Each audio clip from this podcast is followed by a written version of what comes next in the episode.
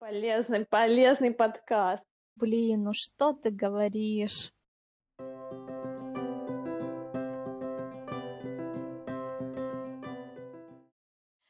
Всем привет, меня зовут Настя, я работаю тестировщицей игр, в свободное время я фотографирую на пленку, веду небольшой эко-блог, а также непрофессионально занимаюсь балетом. Привет, меня зовут Женя, я работаю пиарщиком, ивент-менеджером, наверное, сейчас, и живу во Франции, пишу об этом блог в Инстаграме, и еще у меня есть Телеграм-канал, в котором я рассказываю про саморазвитие.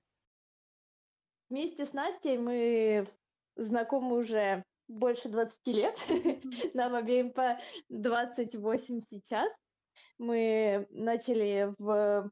дружить в балетной школе в Харькове, и теперь решили общаться раз в неделю. Наш подкаст называется Less and More, и концепция его такова, что... Э- Каждый, наверное, стремится в своей жизни к гармонии и к какому-то балансу, и...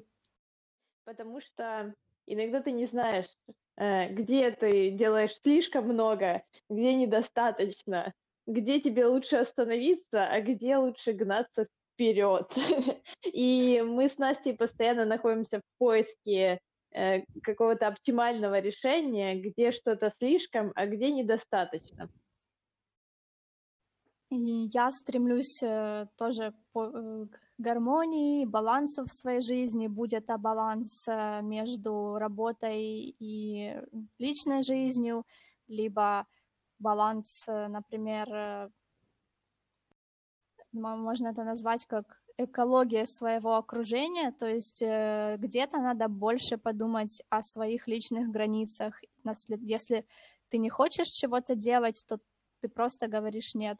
А где-то, ну, но только чтобы это не доходило до каких-то крайностей, до какого-то суперэгоизма, вот, и less and more, то есть это всегда какой-то поиск, это, ну, на протяжении всей жизни, это непрекращающийся процесс.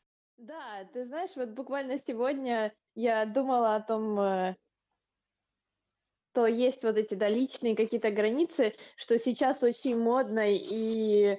скажем, нас, действительно насущно говорить о том, что надо отстаивать свои границы, mm-hmm. нужно говорить «нет» тому, что нам не нравится. Но, с другой стороны, э, это нас может иногда ограничивать.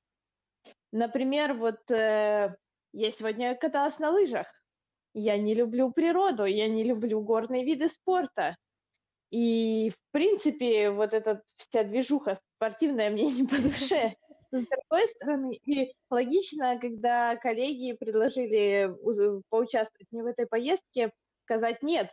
С другой стороны, я понимаю, что, говоря «нет», я жертвую э, возможностью построить связи с этими людьми, и это то, к чему я стремлюсь, да, построить с ними что-то, построить с ними какие-то хорошие дружеские отношения. У меня тоже... Ну, у меня довольно часто бывали ситуации, когда меня кто-то куда-то звал пойти на какой-то там концерт или фильм, или просто в гости, а я как-то в этот день себя, ну, например, проснулась в плохом настроении, или как-то так было все лень, и не хотелось идти, но в итоге я пошла, и это оказалось очень классно, я классно провела время и вообще ни разу не пожалела, что я заставила себя выбраться из дома. Ну, опять же, тут можно говорить про баланс, как, как себя совсем, ну, если, если вот ты не хочешь чего-то делать, ты можешь закрыться дома и вообще пропускать все. Но, с другой стороны, если ты совсем не в ресурсе, то, я думаю, ну, иногда стоит отказываться от чего-то. Да, возможно, ты бы провел там хорошо время, но... С другой стороны, ты остался дома, позаботился о себе, о своем здоровье, и это тоже пошло тебе на пользу. А у меня есть еще один пример на тему того, на, на тему поиска баланса, который до сих пор происходит и эволюционирует с каждым, там, с с каждым днем, с каждым месяцем.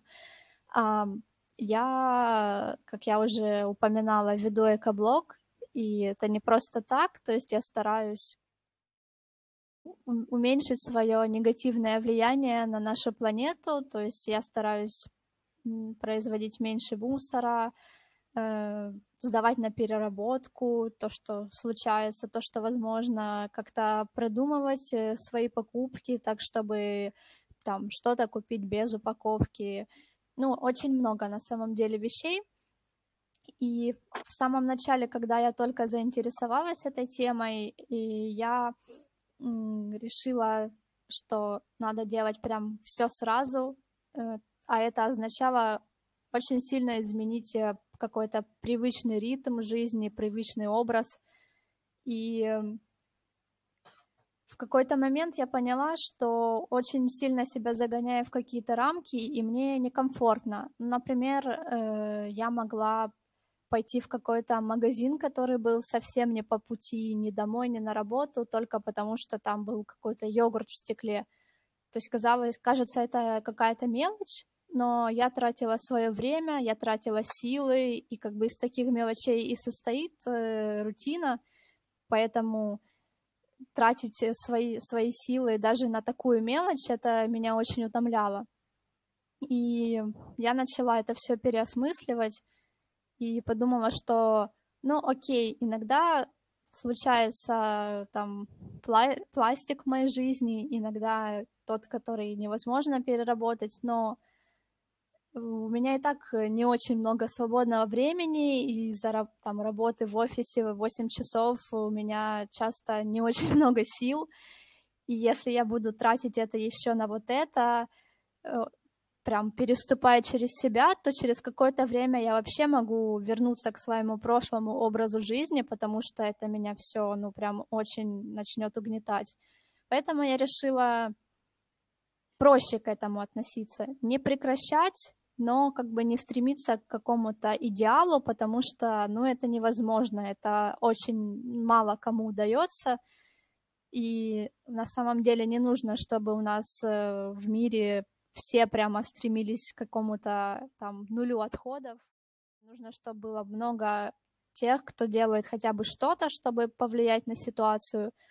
Вот, поэтому пока что я думаю об этом так, и это тоже в какой-то степени как забота о себе, поиск баланса между вот такими своими какими-то новыми привычками и своим как бы э, спокойствием, с, ком, своим комфортом.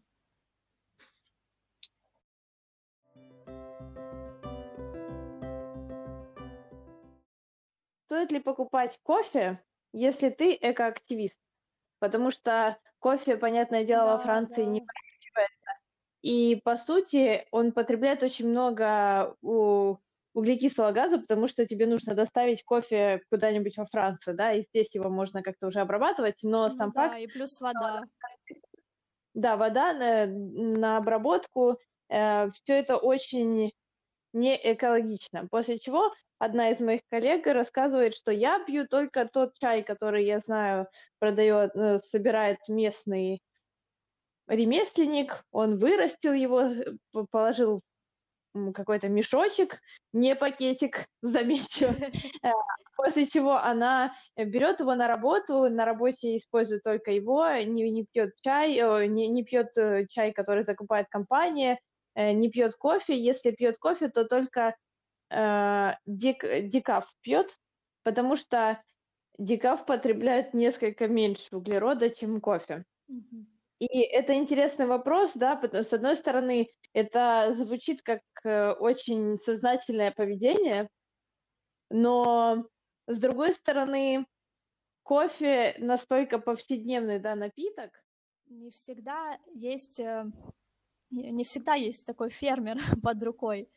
Например, я не знаю, если я бы с удовольствием покупала чай у какого-то такого фермера, но я не знаю, как, ну, есть ли вообще такое у нас в Украине и, ну, где искать этих людей, поэтому. Ну, Тут я бы сказала, что зависит от, конечно же, чая. То есть, если травяной чай, то его можно найти где-то в Украине. Но если ты хочешь зеленый или черный чай, понятное дело, что его не да, выращивают да. просто в, в этой стране. Но и тут хороший вопрос возникает. Э, быть экосознательным – это хорошая привычка только богатых людей? Ну, я думаю, что, в принципе, сейчас так и есть, потому что ну, как по пирамиде Маслоу, да, если у людей удовлетворены их какие-то первичные а, потребности, там, в еде, в жилье и так далее, то они уже находятся на ступеньке выше, когда они а, могут себе позволить задумываться о таких вещах.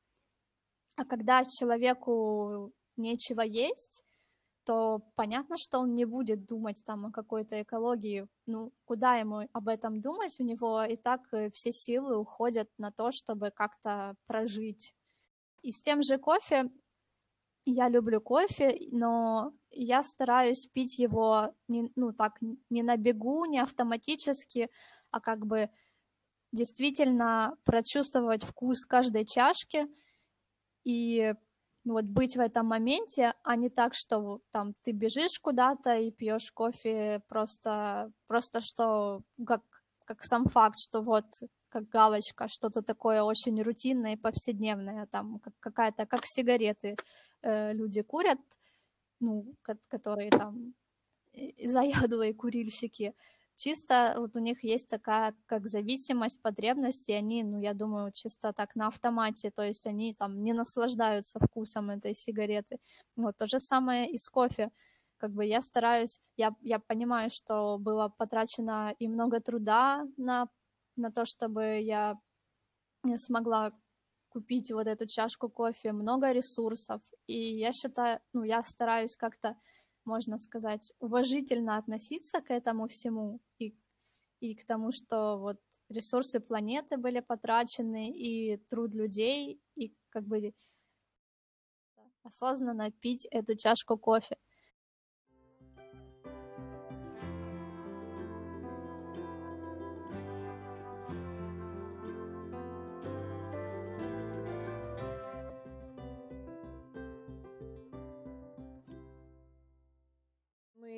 Обсуждали насчет, да, это привычка богатых или кого-то еще. Я думаю, что заботиться об экологии – это еще и вопрос поколений. Я посмотрела интересное видео от Андрея Курпатова, да, популярный русский психоаналитик, ученый и, в общем, звезда, человек года по версии джи кью в прошлом году, если я не ошибаюсь. И он рассказывал о разнице в поколениях, что поколение зет, да, миллениалы, то, к кому с трудом мы можем отнести себя, потому что мы в тревожные девяностые, но мы их, по сути, не застали, потому что мы их все проспали в люльке, правильно? То есть, э, не знаю, как ты, но я не могу сказать, что я прочувствовала тяжелые годы. Э, у меня все, в принципе, было хорошо, ну, если в общей картине мира, да, то есть не голодала, не страдала, игрушки у меня какие-то были, и даже папа покупал мне э, сникерс, наверное, кока-колой. Э, вот. И он рассказывает, что э, иксы не могут э, переж... как бы, по сути, иметь такой дискурс, да, одинаково, потому что они думают, для них все очень плохо. Они пережили распад Советского Союза, потом они пережили кризис там, э, девяностых годов. Для них просто будущее ужасное и нужно накапливать. Для игреков это следующее поколение, которое чуть старше нас, да, сейчас они тридцать пять плюс, скажем. Им все время из-за того, что они как раз хорошо помнят девяностые, в которых было все плохо, им кажется, что им не додали. И то есть им тоже как бы не до проблем экологии, им нужно съесть как можно больше сникерсов. И остается только наше поколение, которое не, не знает, что такое плохо, и поэтому может подумать э, об экологии, как бы э, шарная экономика, коворкинг, э, как во Франции колокастионы, да, то есть еще и общие теперь шеренные пространства квартир. Собственно, по, ну, получается, что это действительно от избытка, да, того, что мы не знаем, насколько может быть плохо, Мы этого как бы, и поэтому мы думаем о чем-то, кроме нашего тревожного будущего. Да, это мы, я думаю, что make sense, ну, и возраст, и, ну, и социальные какие-то условия, в которых человек живет, ну, экономи...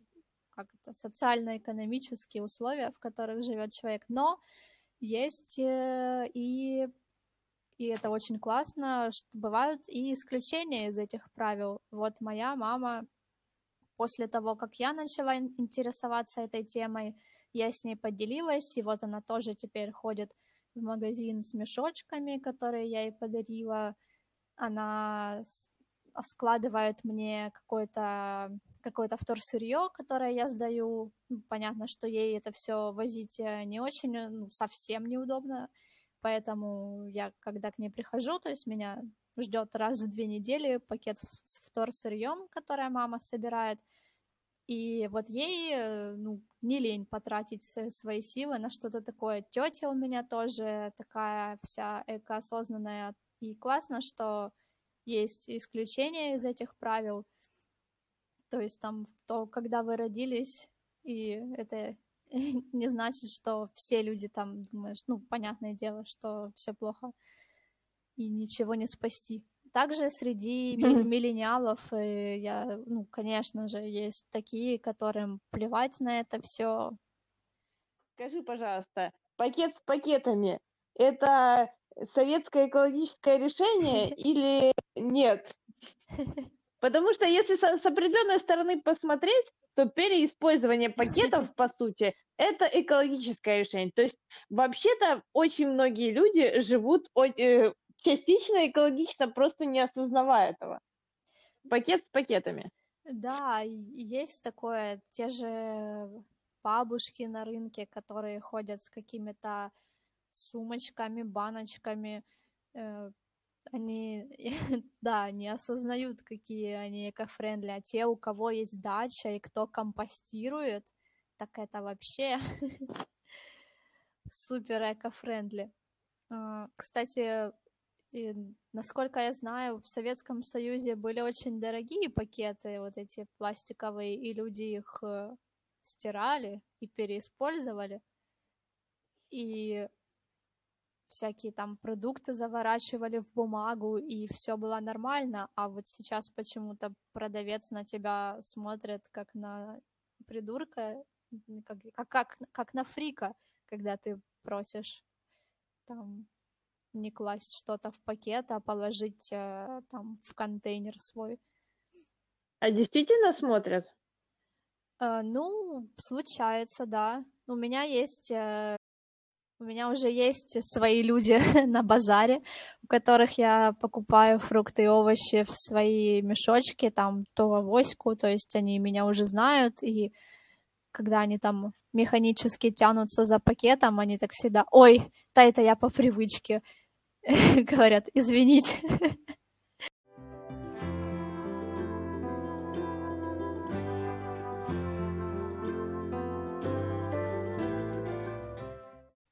Поэтому у меня уже кое-где есть свои люди, которые нормально реагируют.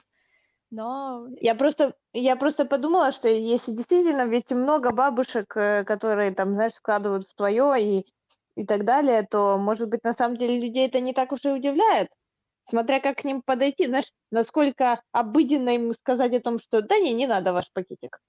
Э, да, ну, есть, а есть такие, которые, ну, ты говоришь, что нет, не надо, а они тебе его суют все равно, такие, ну, это же бесплатно, возьмите, у вас протечет там или еще что-то. Ну, то есть они, типа, стараются как лучше, но это в какой-то степени нарушение твоих личных границ, потому что, ну, ты же говоришь: нет, мне не надо, спасибо, а они все равно тебе его пихают. Но в последнее время, угу. мне кажется, об этом стали все больше и больше говорить. У нас в магазинах появляются вот эти мешочки э, на продажу рядом с фруктами и овощами. То есть уже становится ситуация лучше.